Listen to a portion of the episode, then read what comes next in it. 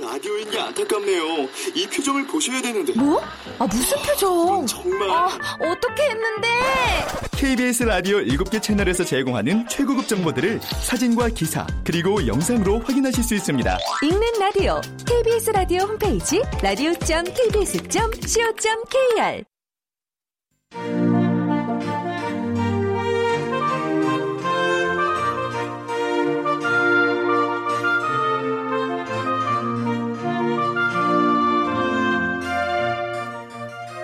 라디오 문학관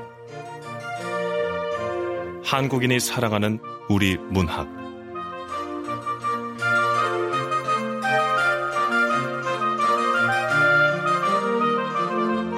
안녕하세요. 아나운서 태경입니다. 오늘 함께 하실 작품은 윤고은 작가의 된장이 된입니다. 윤고은 작가는 1980년 서울에서 태어나 동국대 문예창작학과를 졸업했습니다.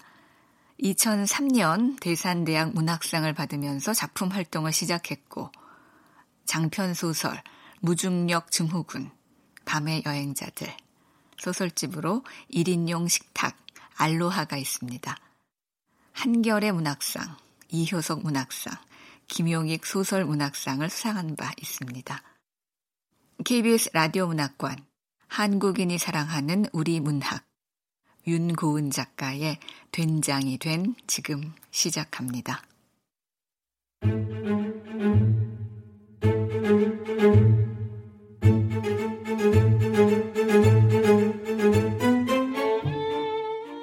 된장이 된 윤고은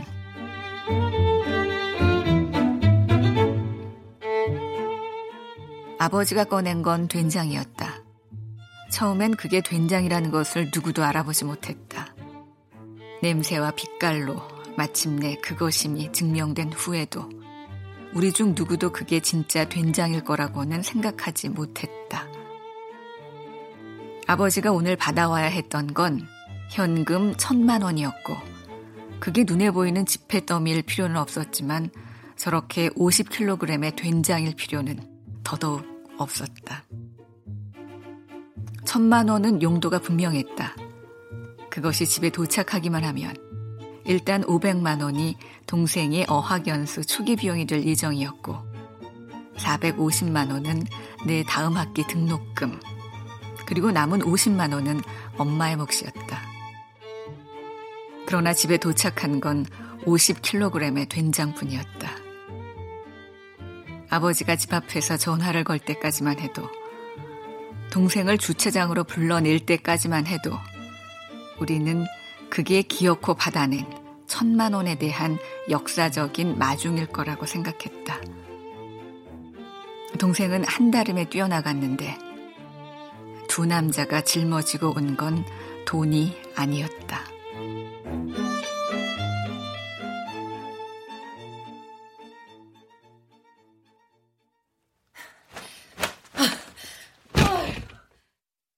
어머니는 기어코 방으로 들어가 문을 닫아버렸다.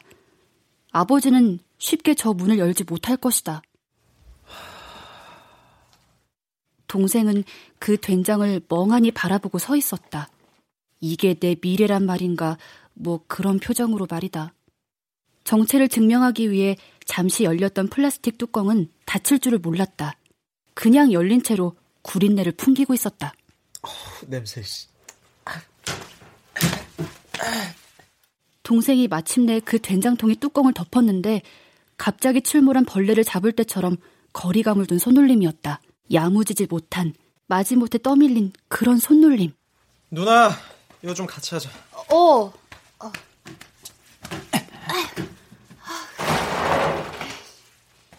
우리가 불청객을 베란다로 옮기는 동안 아버지는 무슨 거죽처럼 소파에 늘어져 있었다. 아무것도 말하고 싶지 않은 눈치였지만 저 된장의 출처에 대해 말할 사람이 또 있겠는가. 약속된 장소로 갔는데 그 문 안에 저게 저 된장만 사람은 없고 살림도 다 빠졌고 저것만 저 된장만 지금 그걸 믿으라는 거야!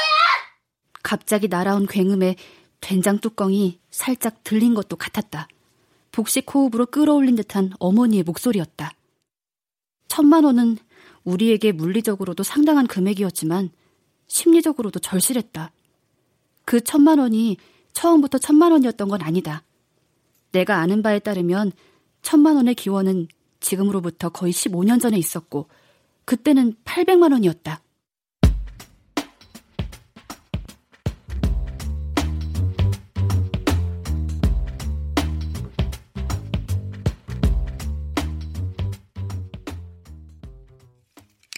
이게 뭔가 하면 그러니까 EOPK라는 건데 하, 당신 비약을 알지? 이게 부작용이 하나도 없는 비약을 한대 말이야. 15년 전 40살의 아버지를 설레게 한 건 EOPK였다. EOPK인지 25PK인지조차 명확하진 않았지만 제2의 비아그라, 부작용 없는 비아그라로 통했다. 이런 건 과학이죠. 이렇게 말했던 사람은 아버지와 같은 건설 회사에 다니던 입사 동기였다. 아버지는 그가 말하는 과학에 800만 원을 투자했지만 돌아온 건 오랜 동료가 먹튀했다는 소식이었다. EOPK는 유령 같은 것으로 밝혀졌는데 그는 연락조차 되지 않았다. 회사 내에서 그에게 돈을 돌려받지 못한 사람들은 5명. 피해 금액은 1억 원이었다.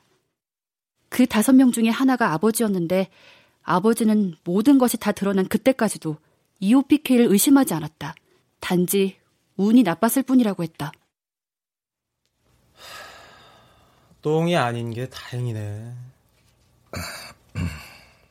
동생이 베란다를 바라보며 그렇게 말했는데 아버지는 별 대꾸도 하지 않았다. 한 시간 전까지만 해도 오늘은 디데이가 분명했다. 그런데 된장이라니. 된장은 자그마치 50kg이었다. 물리적으로는 어땠는지 모르겠지만 심리적으로는 확실히 어마어마한 냄새가 났다.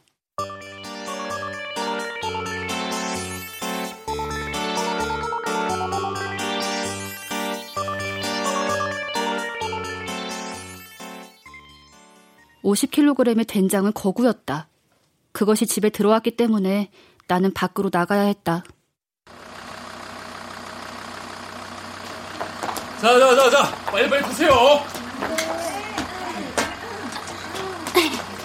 자, 다 탔으면 출발합니다.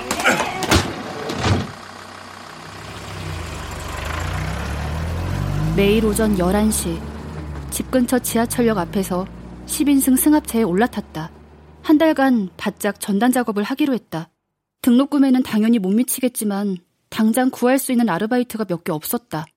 승합차는 10명이 안 되는 사람들을 싣고 매일 다른 목적지로 달려갔다.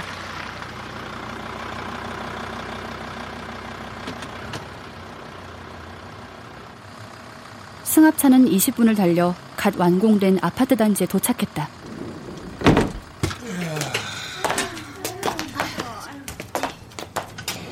자, 오늘은 각각 6개 동씩 맡아서 하겠습니다. 전단지 받으시고요. 우리 회사는 검사조 있다는 거 다들 아시죠? 대충 하시면 일당 없습니다. 그러니까 최선을 다해주세요. 네. 자, 받으세요. 선단지입니다. 내 몫은 6개 동이었다. 한 동에 출입구가 4개씩 있고 출입구로 들어가면 양쪽에 집이 2개씩 있었다. 25층 건물을 계단으로만 오르내려야 했지만 그런 수고로움보다 더 힘든 건 전단지를 제대로 배포하는지 감시하는 검사조가 따로 있다는 거였다. 나보다 몇 박자 늦게 같은 동선을 밟는 누군가가 있다는 사실은 불편했다. 사장은 이 시스템이 전단지 배포 인원을 더 쓰는 것보다 훨씬 효율적이라고 했다.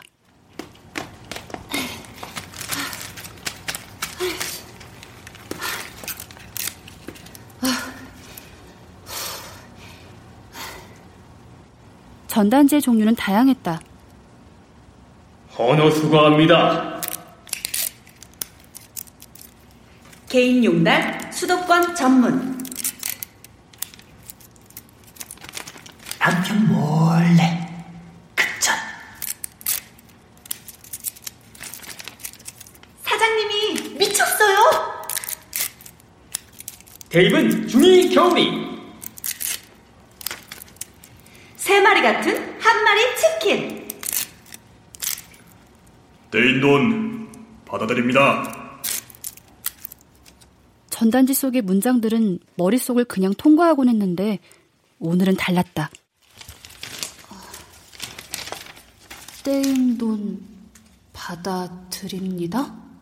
평소라면 그냥 지나쳤을 문장이 머릿속에 오래 남았다. 아파트 두 동을 돈 다음 나는 전단지 속의 카톡 아이디로 궁금한 것들을 물어봤다. 몇 가지 질문 중에 가장 중요한 건 이거였다. 아주 오래된 돈도 가능한가요? 떼인 돈을 받아주는 그 전문가의 이름은 조였다. 손님, 제 전공이 묵은 돈입니다.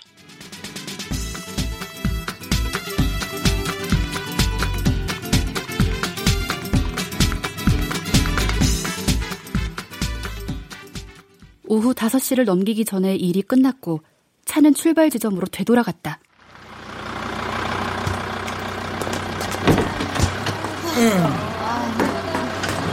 오늘 고생들 하셨고 내일 뵙겠습니다. 다음날 다시 만날 사람들은 저마다의 경로로 귀가했다. 나는 주머니 속의 전단지 한 장을 만지작거리며 조를 만나러 갔다.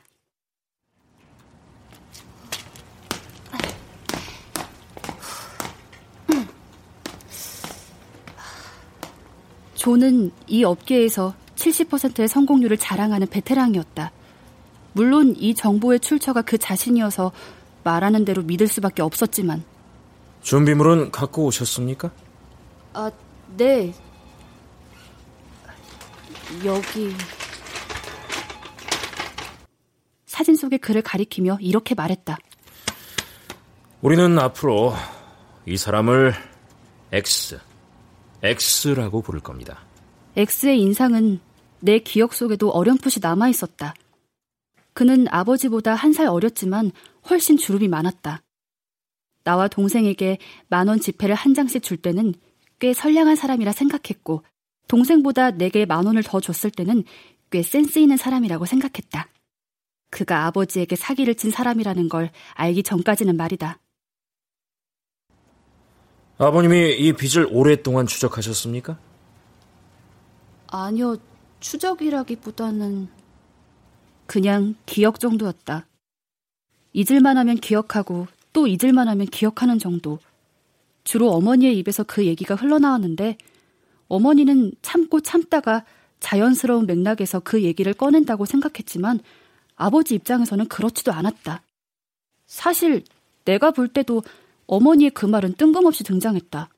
이를테면 아버지가 메뉴판 위에서 자신의 메뉴를 얼른 정하지 못할 때 어머니가 이런 식으로 쏘아붙이는 거였다.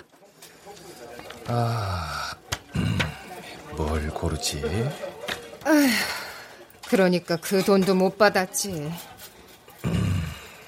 시간이 흐르면서 엄마의 대사는 좀 바뀌었다. 아휴, 그러니까 그 돈도 혼자만 못 받았지. 혼자만. 그 다섯 명의 순두부들 중에 아버지만 남은 거였다.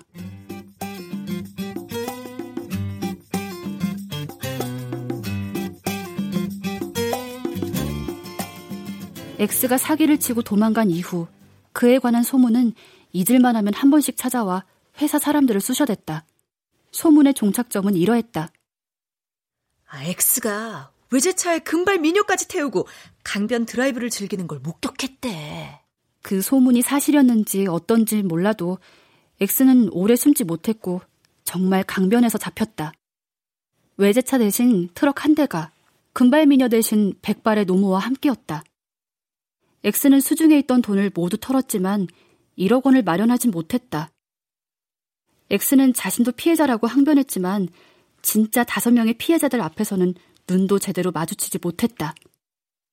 그러나 다섯 명은 X가 형을 사는 것보다는 그에게 기회를 부여해 자신들의 돈을 얼른 갚게 하는 것이 더 낫다는 결론을 내렸다. 다섯 명 중에 가장 피해액이 크고 직위도 높았던 이가 먼저 이렇게 제안했다. 뭐 본인도 속이려고 했겠어? 어쩔 수가 없었겠지. 울며 불며 애쓰는데 우리가 기회를 줘 봅시다. 아, 저 이사님 기회라 그러시면 어떤 식으로? 음, 뭐 탄원서 한 장 써주죠 뭐. 예, 어떻게들 생각해요? 아, 저는 대찬성입니다. 콩밥 먹이면 돈도 못 받고 뭐하러 고소래요? 다들 찬성하는 거죠? 아, 예, 예, 아, 예. 예, 뭐. 예, 그래요. 우리 피해자 다섯 명의 이름으로 탄원서 한 장 써주면 구속도 안 되고 좋을 겁니다. 오케이?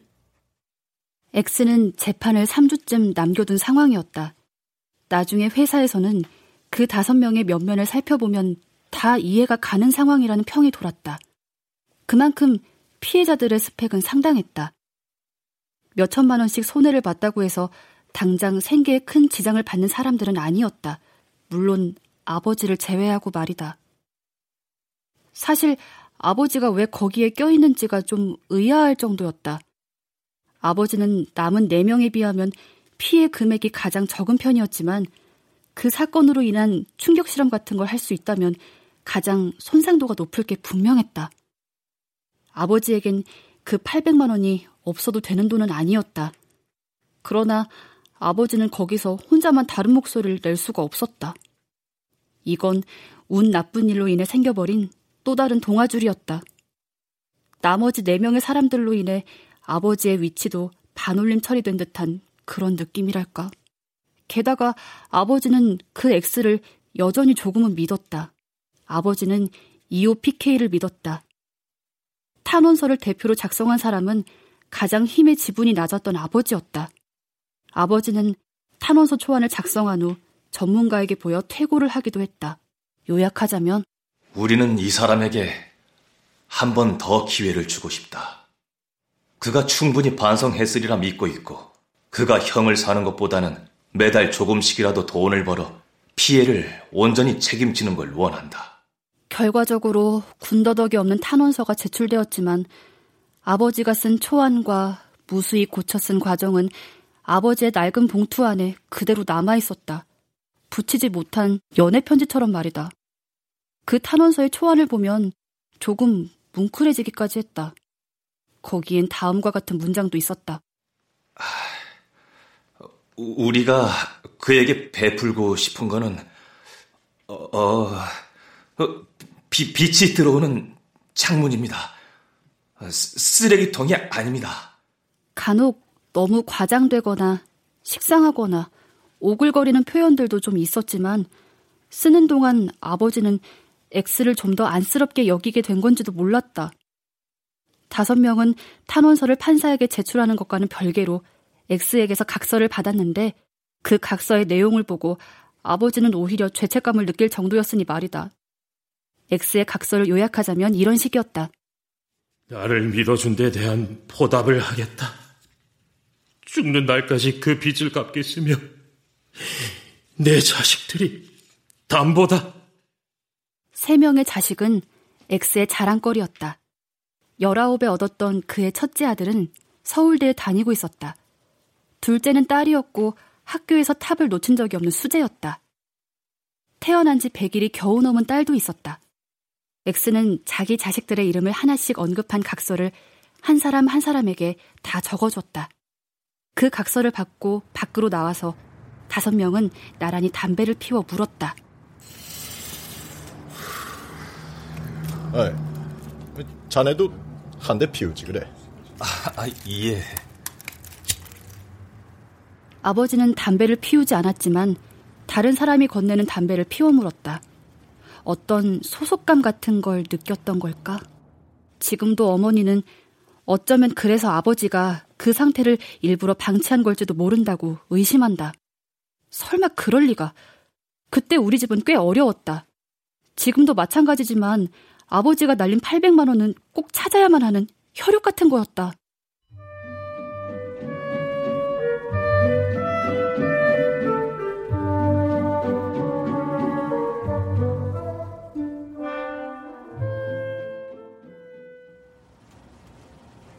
어, 활동비 쪽으로 일단 15만 원을 주시면 곧바로 일을 시작합니다. 그리고 추후의 결과에 따라 수수료를 지불하시면 되고요. 성공했을 때는 환수금액의 20%, 실패했을 때는 2%를 주시면 됩니다. 천만 원에 2%면 20만 원. 다들 그게 문제입니다. 왜 잘 풀릴 가능성을 계산하지 않고 시작 도전에 실패할 가능성을 점치십니까? 네? 긍정적으로 계산하시죠. 천만 원에 20% 말입니다. 얼마가 되겠습니까? 200만 원이요. 내가 망설이는 것처럼 보였는지 조는 자신이 이 일을 시작하게 된 계기에 대해 얘기해 주었다. 오래전에 중고 물품 거래 사이트에서 소형 냉장고를 산 게 시작이었어요. 김정민, 예. 김정민이란 이름의 개인에게서 8만 원을 주고 냉장고를 샀습니다. 근데 배달돼 온 걸 보니까 냉장고 문이 제대로 닫히지도 않는 거예요. 냉장고 문짝을 가지고 씨름에 가까운 실험을 한 뒤에 이것은 불량이 분명하다 확신을 가질 수 있었죠. 그때만 해도 나는 좀 많이 소심한 편이었습니다. 그래서 한참을 고민하다가 판매자 김정민 씨에게 메시지를 보냈죠. 냉장고는 24시간 돌아야 되잖아요. 그런데 제가 24시간 문짝을 밀고 있을 수는 없잖아요. 이거 불량인 것 같아요. 근데 아무런 대답이 없는 거예요. 마음이 급해지기 시작해서 전화를 걸어봤습니다. 아예 없는 번호라는 답이 들리더군요. 사이트 고객센터에서 저에게 준 조언은 구매자가 해결해야 됩니다. 그래서 잠복에 들어갔습니다. 잠복이요. 조는 다른 사이트에서 한동안 잠복했다. 비슷한 사양과 비슷한 문장으로 된 물건 소개를 보고 혹시나 싶어 판매자 이름을 보니 김정민이었다. 반갑기까지 했다. 그는 다른 아이디로 김정민에게 접근했다. 직거래를 하자고 제안했지만 김정민은 안전하고 빠른 택배를 이용하자고 했다. 그 사이트에는 중요한 정보가 더 있었는데 김정민의 집 전화번호였다. 가짜일 거라고 생각했지만 기대 없이 전화를 걸었을 때 전화를 받은 이는 김정민의 할머니였다. 그가 있냐고 물었을 뿐인데 할머니는 조에게 오히려 매달렸다. 우리 정민이가 어딨는지 알면 좀 알려달라는 거였다. 할머니와 조는 누구든 김정민과 먼저 연락이 닿는 사람이 서로에게 알려주기로 약속했다. 저 할머니 손잡은 김정민 씨 어디 있는지 아셨어요? 저 연락은 왔어요? 조는 최소 일주일에 한 번은 김정민의 집으로 전화를 걸었고 손자를 기다리는 할머니와 같은 마음을 공유했다. 그 와중에도 잠복 쇼핑을 계속했다. 그러다 다른 사이트에 남겨진 김정민의 족적을 밟았다. 1년이 지난 후였다. 그 무렵에 김정민은 중고폰을 사고 파는 일을 하고 있었는데 사이트에 남겨둔 문장의 배열이 냉장고를 팔 때나 중고폰을 팔 때나 비슷했다. 중고폰을 팔겠다며 조는 김정민을 유인했고 직거래 장소에 김정민의 할머니를 대동했다. 김정민은 자신은 한 달 전의 일도 기억 못한다며 1년 전에 소형 냉장고를 부인했지만 조는 8만 원을 돌려받았다.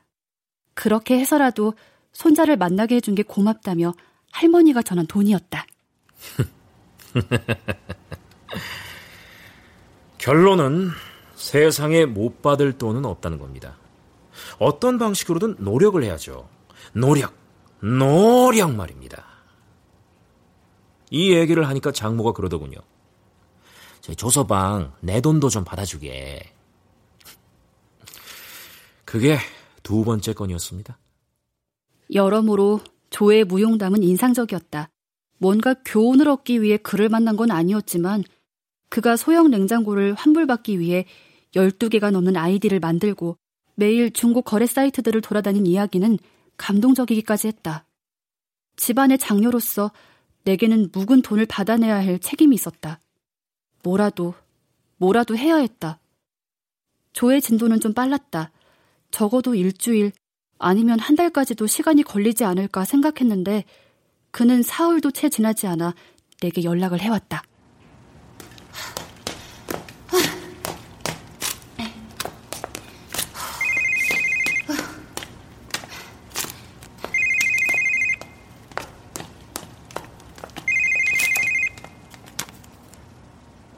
내가 곧 재개발이 될 동네에서 처녀장의 헌호 수고합니다를 돌리고 있을 때였다. 다행히 조가 내뱉은 첫 마디는 긍정적이었다. 아버님이 그동안 노력을 전혀 안 하신 건 아닙니다. 아버님께는 모두 네 번의 기회가 있었고 그때마다 아버지는 X와 마주했습니다. 네? 사기꾼하고 마주했단 말이죠? 우리 아버지가? 다만 결과가 좋지 않았을 뿐이죠. 지난 15년간 아버지가 어떤 노력을 했는지 그 활약상에 대해서 들을 수 있는 것인가? 나는 저녁에 조를 만나기로 하고 서둘러 헌호 수고합니다를 돌리기 시작했다.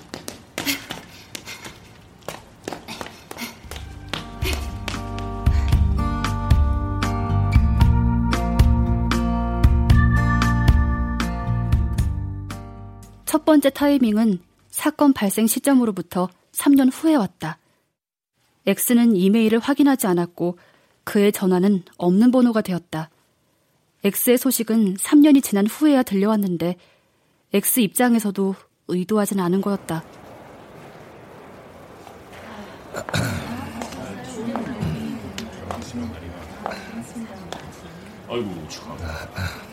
고속터미널 건물에 위치한 결혼식장이었고 X는 혼주였다. 그의 첫째 아들 옆에 서서 X는 떨지 않으려 노력하고 있었다. 부인은 보이지 않았다.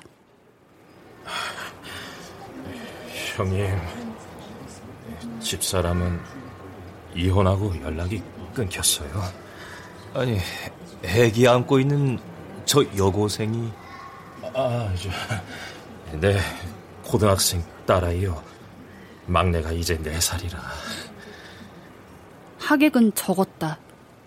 아버지는 화장실로 가서 봉투에 만 원 지폐 몇 장을 더 넣었다. 독촉장을 건네야 될 사람이 축의금 내고 앉아가지고. 네? 아마 하여튼 그게 첫 번째 기회였습니다. 아버지한테 청첩장을 보낸 그 X도 요지경이네요. 아니요. 그 사람은 잘못 보낸 겁니다. 오발송이었죠. 채무 관계에서 청첩장을 오발송한 것도 황당했지만 그걸 받고 또 거기로 간 아버지도 황당했다. 아버지가 정말 독촉장을 가지고 가긴 했을까? 남의 결혼식을 뒤집을 목적으로? 그런 아버지를 상상하기란 불가능했다. 결국 아버지는 일 없는 날 약수터에 가듯 불쑥 그 결혼식장에 갔고 엑스 부자를 축복했다. 식권을 받고 밥을 먹었을까? 덕담을 했을까? 별게 다 궁금했는데 아버지의 행보는 내 상상력의 폭을 뛰어넘었다. 자, 이 사진 좀 보시죠. 엑스 아들의 결혼식 하객 사진입니다. 그 단체 사진의 한 자리를 익숙한 얼굴이 차지하고 있었다. 아버지였다. 하객 수가 많지도 않아서 대번에 아버지를 찾을 수 있었다. 대체 무슨 속으로 사진까지.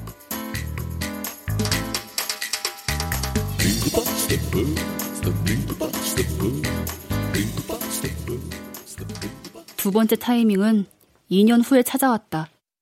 그 무렵 아버지의 건설 회사에 광풍이 휘몰아 닥쳤고 아버지도 실직했다. 아버지와 같은 피해로 엮였던 그 네 명의 사람들도 모두 회사를 떠나거나 떠나도록 강요를 받았다. 실직과 재취업 사이의 여섯 달은 50살의 아버지에게 진공 상태였다.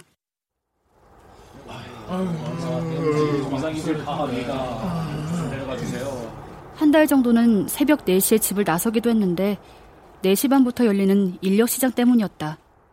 다양한 크기의 자동차들이 그 부근에 가서 사람들을 태워갔다. 대부분 만차였고 올라타지 못한 사람들은 다음날 좀 더 일찍 같은 장소로 나왔다. 선착순의 문제는 아니었는데도 그랬다. 일을 고른다는 건 무의미했고 일이 아버지를 골라야 했다. 아버지는 단지 양평이라고 외치는 소리에 거의 조건 반사적으로 묻지마 탑승을 시도했는데 그 차가 향한 곳은 두 시간 거리에 있던 양파밭이었다. 아니, 여기는 양파밭? 양평이 아니라 양파였던 것이다. 아버지는 반나절쯤 자색 양파 수확을 했고 점심시간이 되었을 때 아는 얼굴을 발견했다. 그쪽에서도 아버지를 알아봤다. X였다. 아버지는 그가 도망을 갈 거라고 생각했지만 그 역시 이미 반나절이나 일을 한 상태였다. 아, 형님. 아유, 결혼식에 와주셔서 너무 고마웠습니다. 저기. 아, 아 그래. 그 자네 아들은 아버지는 돈보다 그 아들의 안부를 먼저 물었다. 엑스는 그 아들이 대학을 다 졸업하지 못한 채 일단 취업부터 했다고 말했다. 그리고 이미 자신에게 손주가 있다는 얘기도 했다. 다시 오후 일이 시작되었고 그들은 같은 시간, 같은 공간에 있었다. 그들이 다시 어떻게 했던가 두 사람이 기억하는 결말이 달랐다. 그 만남에서 아버지는 엑스에게 자네 앞으로 3년 줄 테니까 이번에는 꼭 내 돈 갚게. 엑스가 아버지의 빚에 대해 잊지 않고 있었는지조차 의문스러웠지만 말이다. 아버지는 그때 엑스에게서 전해 들었을 수도 있다. 이제는 자신도 연락이 닿지 않는 그 남은 4명 중에 이미 절반은 X에게서 조금씩이라도 돈을 받아냈다는 것. 그 중에는 처음에 탄원서를 써주자고 했던 사람도 있었다. 그들은 각서대로 거기 적힌 이름들을 들이밀었다. 아버지는 탄원서를 쓸 생각은 하지도 못했지만 그 문장들을 가슴에 품고 지새웠던 그 밤 때문인지 탄원서의 문장에서 쉽게 헤어나오지 못했다. 이미 그 탄원서든 X의 각서든 약속한 시간들이 다 지켜지지 않았는데도 말이다. 그런데 말이죠. 진척이 아주 없었다고는 할 수 없습니다. 아버님은 유예 기간을 주는 대신 밀린 이자를 받기로 했거든요. 무슨 이자 계산이 어떻게 된 건지는 몰라도 그때 800만 원이 850만 원으로 변한 겁니다.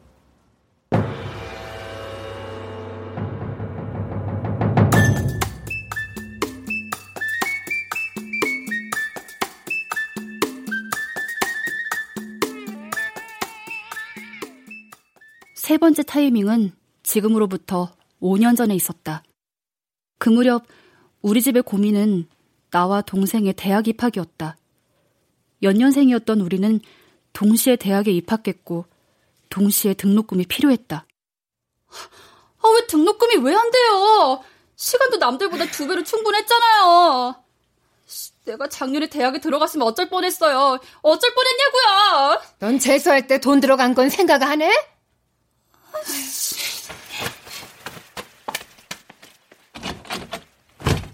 나는 방으로 들어가 버렸다.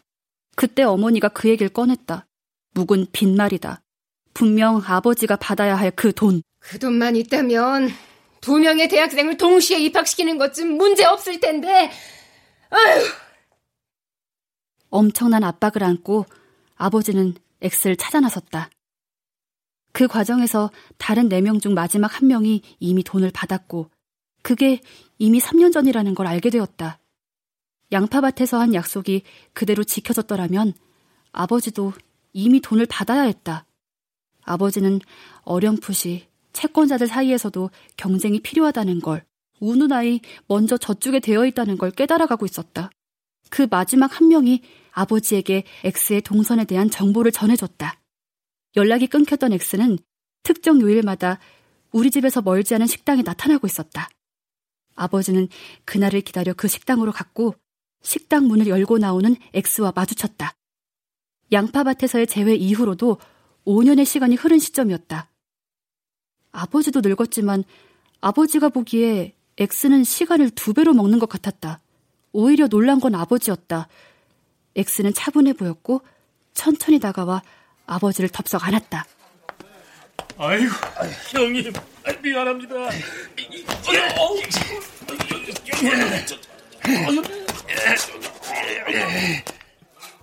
아버지가 X의 멱살을 잡았는데, 드디어 잡았는데, 곧 X가 가리키는 방향으로 고개를 돌려 연두색 차 한 대를 바라봤다.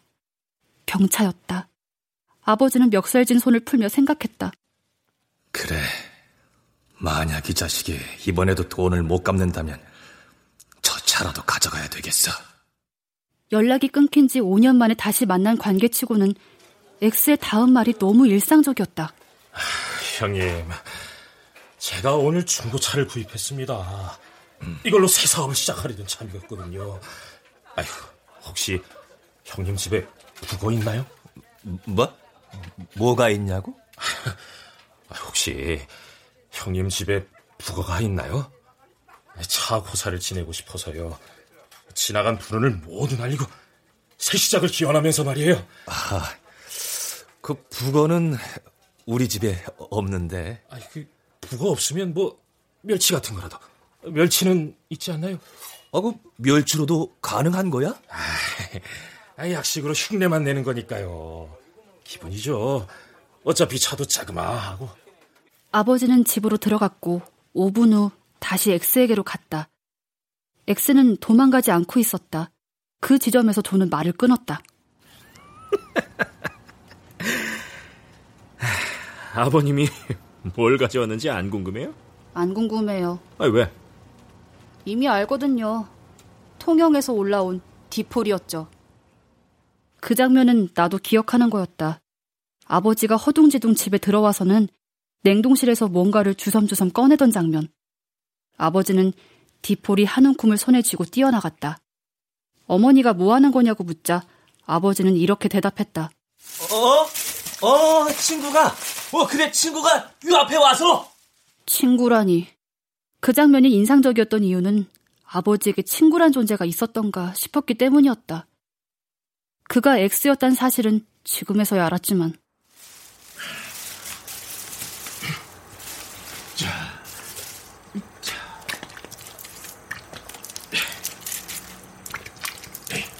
X는 중지만한 디폴이 몇 마리를 본네트 위에 올렸다.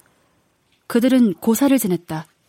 소주 한 병을 까서 바퀴마다 뿌리고 두 사람이 나눠 마셨다. 소주를 한 병 더 샀다.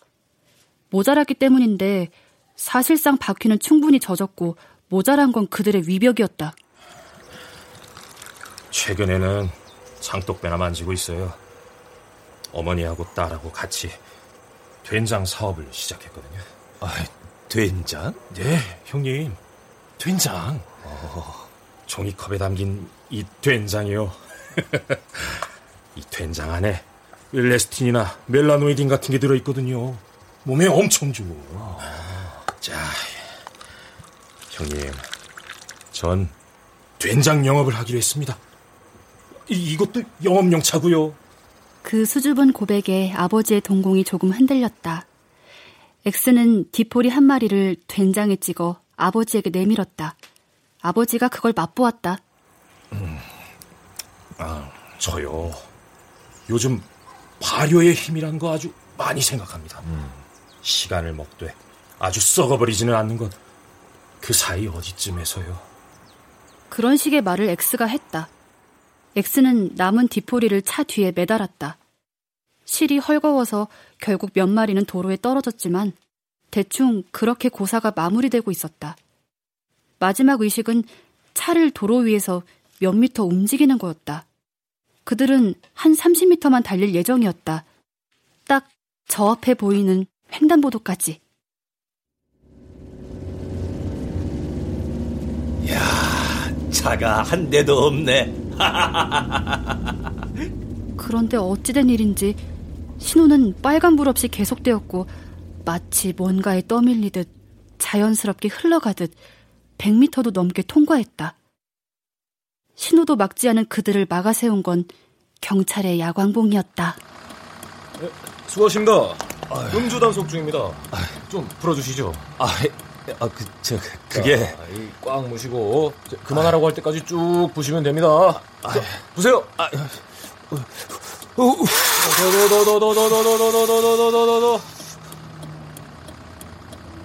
아직 그들의 피는 방금 마신 술을 기억했다. 수치는 0.05%, 벌금은 150만 원이었다. 황당한 건 운전석에 앉아있던 사람이 아버지였다는 사실이다. 돈을 받아낼 타이밍을 놓친 아버지에게 X가 열쇠를 건넸고 아버지는 이 차라도 가져가야겠다는 생각과 X의 무사고를 기원하는 생각 사이에서 머뭇거리다가 운전석으로 갔던 것이었다. 아, 사실 우린 고사를 지내던 중이었습니다. 달린 게 아니에요. 어, 이, 이 친구가 새로 중고차를 샀거든요. 어, 저 뒤에 디포리가 있어요. 보시면 알 겁니다. 아버지는 마치 디포리가 이것이 음주운전이 아님을 증명해줄 수 있을 거라고 생각하는 듯 했다. 그러나 얼른 상황 파악을 하고서는 이렇게 외쳤다. 우린 겨우 100m 달렸습니다. 네? 뭐라고요? 아버지를 제외한 다른 두 사람이 동시에 발끈했는데 그 지점은 조금 달랐다. 일단 경찰은 이렇게 말했다. 아니, 음주운전에 겨우 100m라는 게 어디 있습니까? 술을 먹었으면 핸들 자체를 잡으면 안 되는 겁니다. 엑스가 발끈한 지점은 다른 거였다. 그는 아버지를 향해 기어 들어가는 목소리로 이렇게 말했다. 우리라니요. 아버지가 놀라서 엑스를 쳐다봤지만 그의 시선은 이미 허공에 가 있었다. 아버지는 벌금 150만 원을 물었다. 당연히 엑스에게서 돈을 받지도 못했다. 엑스는 빚을 꼭 갚겠다고 했다. 자신이 갚아야 할 원금에 지난번 이자에 이번 벌금까지 합치면 모두 천만 원이 되니 그 돈을 갚겠다고 말이다. 그는 기어코 자신이 갚아야 할 시점을 다시 정한 후 그때까지 자신이 돈을 일부라도 갚지 못한다면 이 연두색 경찰을 드리겠다고 각서를 써주었다. 엑스의 마음은 변함이 없었다. 변한 건 오히려 아버지였다. 아주 모처럼 불타올랐던 돈을 되찾겠다는 그 신념을 반의 반으로 꺾어 놓았던 것이다.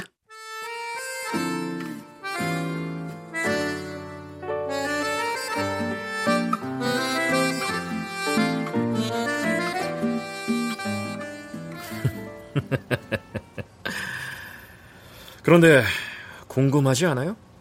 내가 어떻게 이렇게 세밀한 것까지 아는지. 네, 궁금해요. 노력을 하기 때문이죠. 노력, 노력. 조는 가볍게 웃었다. 그에게는 나보다 한 발 먼저 다가온 또 다른 고객이 있었는데 그 고객이 바로 아버지였다. 내가 그 누런 서류 봉투를 꺼낼 때부터 이미 이게 같은 사건이란 걸 알아챘다고 했다. 아니, 그럼 왜 저한테 처음부터 말해주지 않으셨어요? 아버지가 신청했다는 걸요. 아, 그건 비밀 보장의 기본 원칙이라서요. 아, 그럼 지금은 왜 말하시는 건데요? 바로 다섯 번째 타이밍을 위해서죠. 이미 네 번째 타이밍을 아버님이 놓치셨거든요. 이제 따님 차례예요. 조는 다섯 명의 순두부 중에 나머지 네 명이 어떻게 해서 돈을 악착같이 받아냈는지에 대해 말해주었다. 이미 법적인 공소시효는 지났습니다. X가 마음 먹고 잡아댄다면 빚을 모른 척 할 수도 있어요. 그렇지만 X는 그렇게 하지 않았고 어쨌든 계속 갚을 의지를 가진 사람입니다. 바로 그 점! 그 점을 굳게 믿고 각서를 들이미세요. 각서라면 자식들? 예. X의 서울대 아들은 학교를 졸업하지 못했고 전교 1등 하던 딸은 대학보다 회사를 선택했습니다. 그리고 그 아들 딸은 현재 X와 연락하지 않아요. 이 모든 게 스펙 좋은 피해자들이 노력한 결과입니다. 이제 남은 자녀는 딱 한 명. 15년 전에 한 살이었던 그 막내딸은 이제 갓 중학생이 됐고 오직 그 아이만이 X의 곁에 있습니다. 자, 각서에 책임이 적힌 대로 그 막내딸 이름을 들먹이기만 하더라도 막내딸 주변을 맴돌기만 하더라도 독하지 못한 X가 돈을 갚는 시점은 훨씬 가까워질 겁니다. 자, 받으세요. 이게 뭐예요? X의 주소입니다. 막내딸하고 단 둘이 살고 있죠. 근데 이 내용을 이미 아버님께도 알려드렸지만 아버님은 이곳에 찾아가서도 결국 X를 만나지 않으셨습니다. 제가 각서를 들고 그 집 가서 경차라도 받아오라 이렇게 말했는데 말이에요. 그랬다. 아버지는 한참 후에야 된장과 함께 돌아왔다.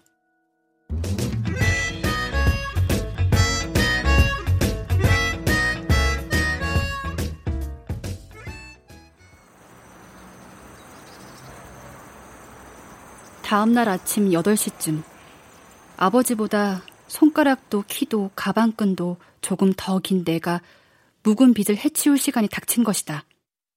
다섯 번째 타이밍. 나는 아침 7시에 집에서 나와 주소에 적힌 대로 다복빌라 B101호를 찾아갔다.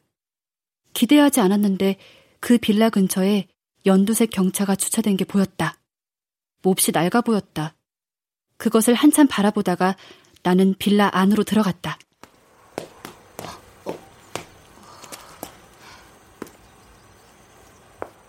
저 계단 다섯 개 정도를 밟고 아래로 내려가 배를 누르면 그들과 마주할 수 있을지도 모른다.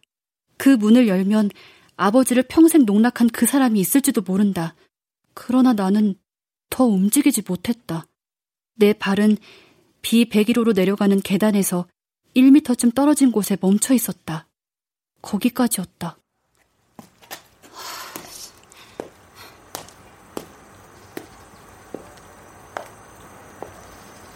나는 거기서 발걸음을 돌렸다.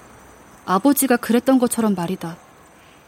아버지가 들추고 싶지 않았던 그 마지막 한 장을 내가 들출 권한은 어디에도 없었다. 현관 옆으로 난 창문이 눈에 들어왔다. 까치발을 들고 지면 위로 반쯤 머리를 내민 듯한 창문이었다. 그 창문은 굳게 닫혀 있어서 밖에서 읽을 수 있는 정보는 하나도 없었다. 다만 문장이 하나 적혀 있었고 앞머리가 잘리긴 했지만 그건 익숙한 말이었다. 오래전 아버지가 탄원서를 쓰며 고심했던 그 문장 말이다. 창문입니다. 쓰레기통이 아닙니다.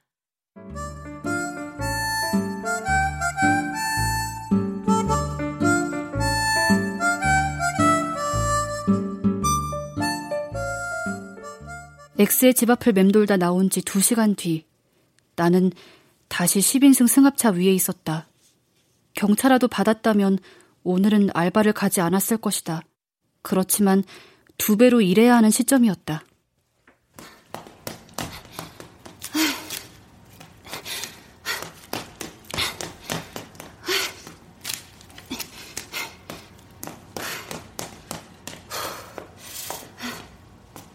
나는 좀 더 혹독해질 필요가 있었다. 오늘 내 몫은 2천장이었다. 평소보다 더 빠른 속도로 뛰어야 했다. 전단 위에 글씨를 읽을 새도 없었다. 겨우 두 동을 마무리하고 다음 동으로 넘어갈 즈음에 조에게서 전화가 걸려왔다. 내가 실패한 2%에 대한 금액을 밤 안에 넣겠다고 하자 조는 이미 정산은 다 됐다고 말했다. 아, 아버님이 이미 따님 것까지 내셨어요. 하나의 건인데 두 분 몫을 받아도 되나 좀 고민했지만 뭐 신청인별로 받으니까요. 계산은 정확해야죠. 지난주에 정확히 두 건 계산하셨습니다. 아버지는 그럼 나도 그 돈을 받는데 실패할 거라는 걸 미리 알고 있었다는 거야? 아버님은 따님도 그 문을 열지 못할 거라고 하셨어요. 거의 확신하시던데요. 그래서 더 결과가 궁금했는데. 그럼 아버지가 2%씩 40만 원을 입금하신 거예요? 아니요, 2%가 아니고요. 아버님은 20%로 두 건 계산하셨습니다. 아버님 기준으로는 실패가 아니었던 거예요. 그 결과 정확히 된장 20kg이 배달됐습니다. 덕분에 발효의 힘이 뭔지 저도 좀 배웠네요.